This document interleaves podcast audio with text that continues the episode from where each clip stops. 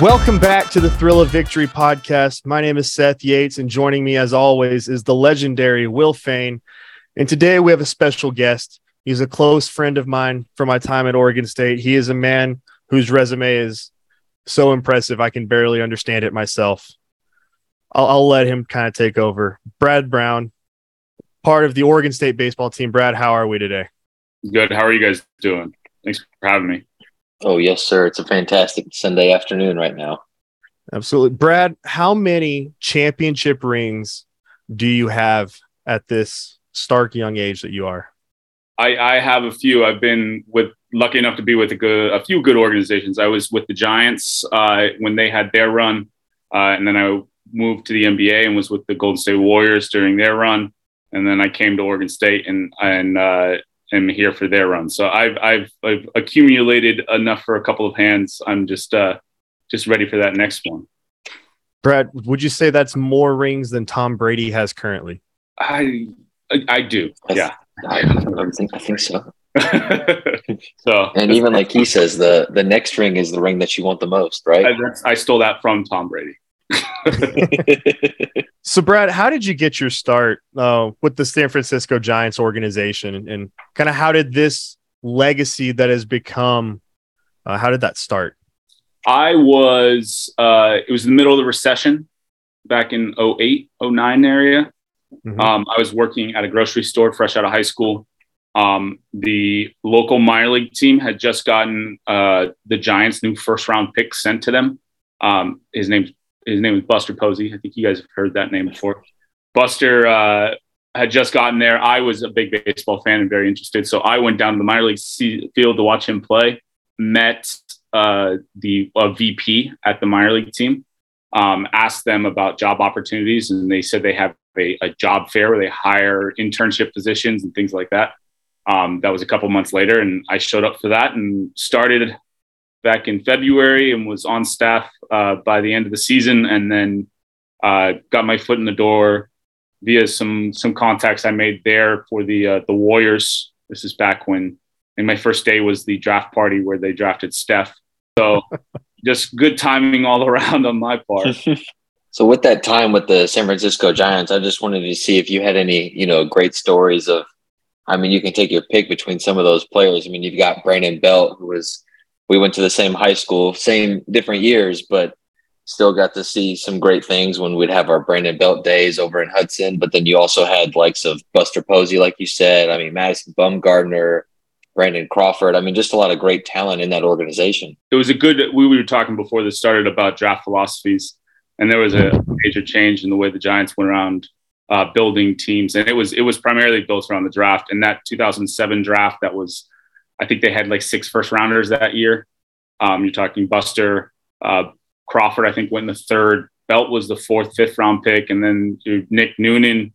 Um, they just they hit on a lot of guys. Um, as far as stories, I I was honestly around the minor league system a lot because that's where I was. I was based in San Jose mm-hmm. uh, for the majority of that time. You know, you see them come through. You don't know they're going to be that way, but I Brandon Belt was was a flash in the pan type of situation. He showed up um, I think he didn't even get to 100 games, and no one knew who he was either. He was just a fourth, fifth round pick. We had the first round pick. His name was, uh, oh man, was it Gary Brown that year? No, it was Zack Wheeler. So he wasn't the biggest name coming in, and then he just he, he lit the world on fire. As soon as he he hit the ground, it was he was running. So I think he he hit like 360 in the first half, and then he was gone. It was it was a big flash in the pan for Brandon Belt. Uh, Crawford was with us for a couple of years uh, while I was over in San Jose. He was he wasn't even the starting shortstop in San Jose, so that's that's interesting that he's he's mm. this Gold Glove elite caliber. But the starting shortstop on those teams was a, a Harry Adrianza, who's with the Braves now. But that that team, like I have, you could see the poster behind me. That team was absolutely loaded. They won 100 games in minor league baseball, which is absolutely crazy. Mm. Um, you're talking Buster was the catching was the catcher opening day. Bumgarner was the starting pitcher. You had uh, Brandon Belt. You had Nick Noonan, who was a first round play, pick, played in the big leagues. Conor Gillaspie from Wichita State was a first round pick, played in the big leagues. Brandon Crawford was there. Thomas Neal played in the big leagues with the Indians and the Yankees. Uh, Darren Ford played in the big leagues in 2010 with the Giants. And then uh, Roger Kieschnick made the big leagues with the Angels. The entire team made the big leagues, which is just it's nuts. And you're talking about also, I mean, bullpen. Sergio Romo was in the bullpen, so they uh, it was it was the minor league team was great when I got there, and they all moved pretty quickly and, and ended up in San Francisco. And, and they already had Lincecum was already up there. Um, Matt Cain was a, a mainstay for them as well. So they had that pitching. They'd just gotten Barry Zito over there. So there is, I mean, there's there's no particular stories because there were so many guys that I I was lucky enough to see come through the minor league system and come through San Jose, um, and then make their way up to the big leagues.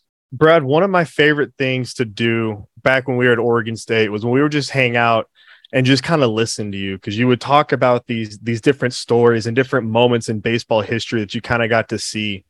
Uh, and one of my personal favorites was the I believe it was a playoff game when you guys went against um, a fellow by the name of Mike Trout. um, yeah, that was uh, that was 2010. Uh, it was uh, the finals for the Cal League, which was the Giants. Uh, that was uh, Charlie Culberson's year, who uh, I believe is with the Braves right now. Mm-hmm. Um, and then Brandon Belt was also on that team. Um, Francisco Peguero. The, the Giants organization those years was crazy. But Mike Trout, he was he was a first round pick. He also moved pretty quickly, yeah. and he came into Rancho because he had a big uh, first half of the season in Low A, um, which I'm not sure where the Angels Low A was that year. But I you, he was lighting the world on fire in Low A, and they sent him to High A, and he was just he was crazy. And we got game one. Um, we had home field advantage, and Mike Trout lead off. They had uh, Garrett Richards throwing 100 miles an hour. He went nine innings. Was still pumping 98, 99 in the ninth. Um, that was that was crazy. Uh, but we got to it's a best of five series in that league, and we got to game five, and we're down. I think we were down like four to three. We came up, tied it, made it four four. They get to the eighth. They load the bases in the eighth with nobody out. We bring in uh, Jason Stoffel, who was University of Arizona grad. He came in, got three outs, didn't give up a run, pushed it to the ninth. We scored again in the ninth. They tied it. And then we get to the 10th inning, and it was Charlie Culberson leading off. He got a walk. He had a, a pitch to a guy named Juan Perez, who played in the big leagues for the Giants for a little bit. And it was a check swing. He didn't even swing. The ball was at his face. He just leaned backwards to try to stay out of the way of the ball. And the ball hit the bat all the way down the first baseline into the right field corner. It was a triple. Culberson ended up scoring on that. And then uh, we get to the bottom of the 10th, and there's Mike Trout sitting there leading off. And at this point, he was five for five, had scored five runs, had a home run, had a couple doubles. It was it was ridiculous. And uh, we end up, he gets walked, steals first base, steals second base, and then stole third and is standing on third base. Um, luckily, we got a pop up to Brandon Crawford, who caught it and ended the game. Um, he was playing third, and uh, yeah, so we we won. I think it was six to five final, and uh, Mike Trout had gotten on and pretty much scored every run for Rancho and almost just absolutely won a game by himself, which is crazy for an outfielder to do. So yeah, that was the first time I had seen him, and it was he was as impressive as advertised for sure. So where do you kind of see Mike Trout's career right now, especially, you know, somewhat pairing up with Shohei Ohtani? I mean, I know that's the two main stars for the Angels right now, but it just seems they really haven't been able to get over that hump into the playoffs or anything. It's it's all based on pitching. You look at uh, a lot of the teams that are in there now. You, you name them. It's it's pitching staffs that are winning baseball games, especially in October. And for the Angels, they just they haven't found consistent one through five depth. They haven't found bullpen depth. They've had unlucky situations with uh, even like the lives of some of their pitchers, um, mm-hmm. which is just tragic. So I, I, that's you saw them two years ago. They had that 20 pick draft where they picked 20 pitchers. So they're they're looking to correct that. They undoubtedly have the offensive talent. Because you you mentioned Ohtani and you mentioned Trout, but they they have Anthony Rendon who who carried Washington to a World Series victory a couple years ago. So the the offense is there. Pujols was there. Justin Upton was. They they have offense and they've always had offense. it's about figuring out that pitching staff right there. So I, as far as Mike Trout stay healthy, hopefully the Angels can can put a pitching staff behind that offense and they can figure it out, maybe get somewhere, get into that postseason run. Brad, tell us a little bit about what you do at Oregon State. A lot of the a lot of the statistics, a lot of the numbers, a lot of the Moneyball stuff that people talk about. You actually do that for a living at with Oregon State, correct? Yeah, so I'm the director of analytics and advanced scouting for Oregon State baseball. Our uh, our main ideal is uh, using both biometric and radar sensors that are both affixed to the stadium and wearable by our athletes. Uh, we use those technologies to collect data on player movement, on player what they're doing, how the ball's moving out of their hands or off their bat, and then we use that information to uh, help create uh, individualized developmental plans, and then as well as help our coaches as far as their plans and how they see things. Um, that's our off-season ideal for our player development. And then when we get into the season, we're focused more on advanced scouting, which is trying to figure out weaknesses of our opponents as well as our strengths, and then finding different ways to put ourselves in situations that complement our strengths and take advantage of their weaknesses. So it's a it's a whole gamut. I've got a team of seven guys um, and girls who are working around the clock trying to uh, to help our players and our coaches and our staff get better every day. Damn analytics. The damn analytics squad. so was this something you were always interested in, or did you kind of like find it as like a little niche, something that you could, you know, succeed at and then kind of grew from there? So like like for me, I just kind of attached myself to video when I was at Texas A&M and then that grew into me getting a GA spot where I was essentially the video coordinator just cuz I saw a need, saw something I I could help way I could help the team and then that grew into my position. Yeah, I had a, a marketing background originally. Um, I was working in the marketing merchandising uh, with the Giants at 1st mm-hmm. So what I was when I went over to the Warriors. Um, I was lucky enough uh, that the uh, the G League, as it's known now, was in its infancy when I moved over to the Warriors, and that was what I was primarily tasked with, especially in my full time role. Was I was working for the Santa Cruz Warriors um, in the mm-hmm. developmental league, which at that time I believe only had 13 teams and there was only a couple of one-to-one partnerships. So the Warriors were very early into uh, finding use of the development league and the G League to uh, help develop players and help develop coaches. Honestly, mm-hmm. um, so going into that situation, I, I worked really closely with the player operations side, and then got to see the way they operate and really enjoyed it. But my uh, my knowledge and my abilities, I was a, a baseball player growing up and played and coached and still while I was with the Warriors, I was coaching a high school baseball team. So my knowledge where it would be valuable was with uh, baseball. So I went back to school and uh, got lucky enough that they brought me here to Oregon State, and I got to learn some more uh, some more ideals analytically, um, how to develop and, and identify talents within players. Um, and then I also had some more time with the San Francisco Giants uh, before I got here that kind of gave me a basis of the new realm and the new technologies, your TrackMans um, and your other video systems that they utilize for player development and scouting purposes. So I uh, I got lucky that I, I moved into a, a, facet that I'm really interested in, uh, but it was definitely not the initial when I came into sports. It was uh, something that I uh, I found passion in in the later sport. So if they were, you know, to just kind of make a movie about your just journey in life about these sports, do you think that they would cast uh, Brad Pitt more of a Jason Segel type. I'm thinking.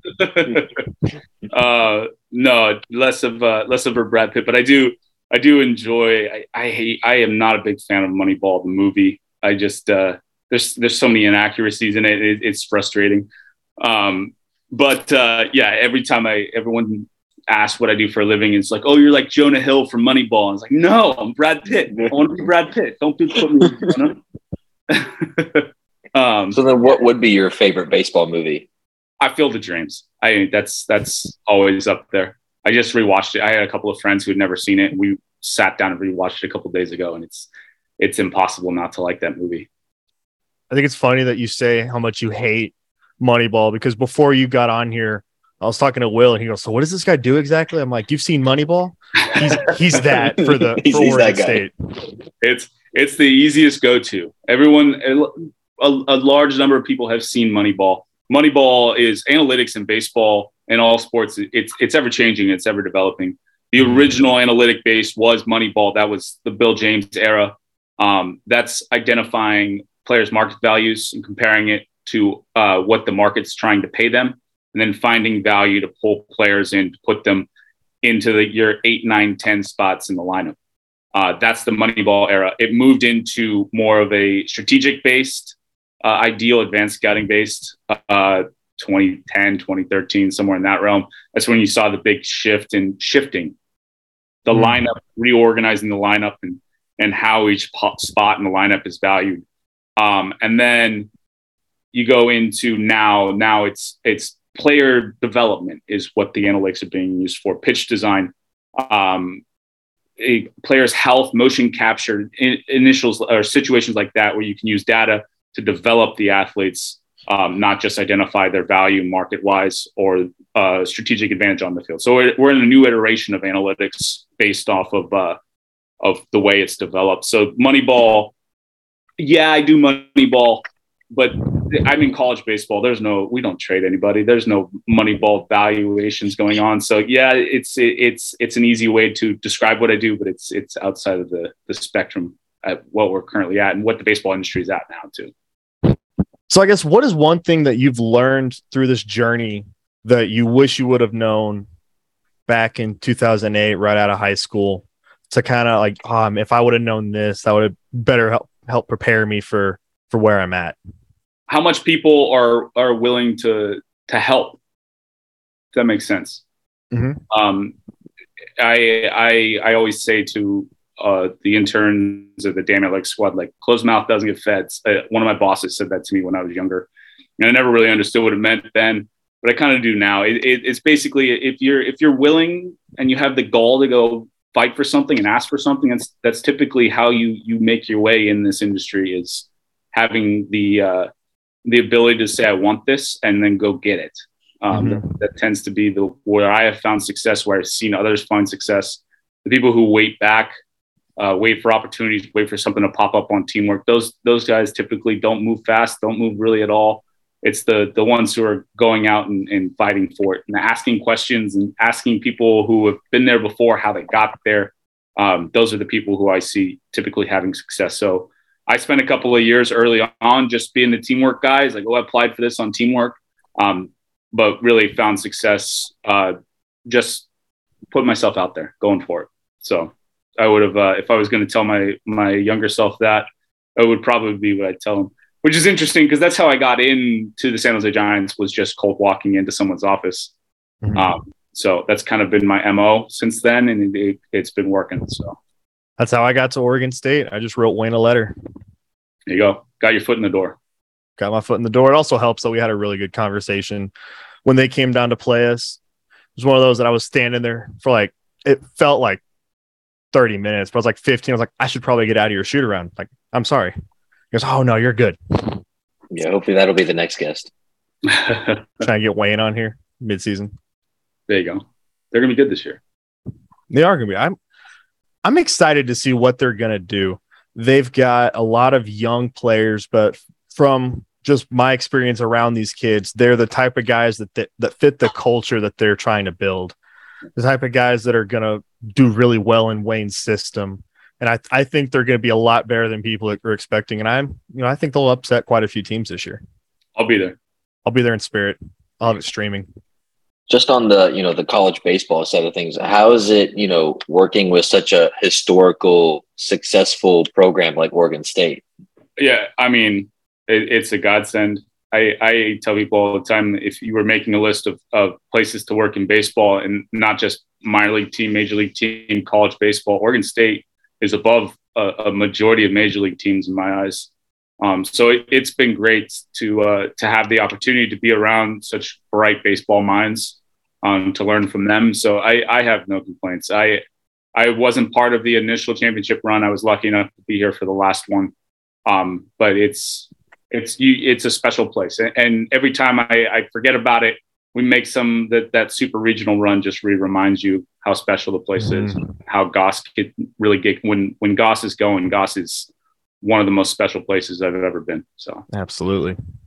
So I guess Brad, what is the ultimate goal for you here. You've got a ton of experience. You've got a lot of a proven track record of success, right? With all your your rings. What is the like ultimate goal for you? What are you aiming for one day? Honestly, just trying to win this season.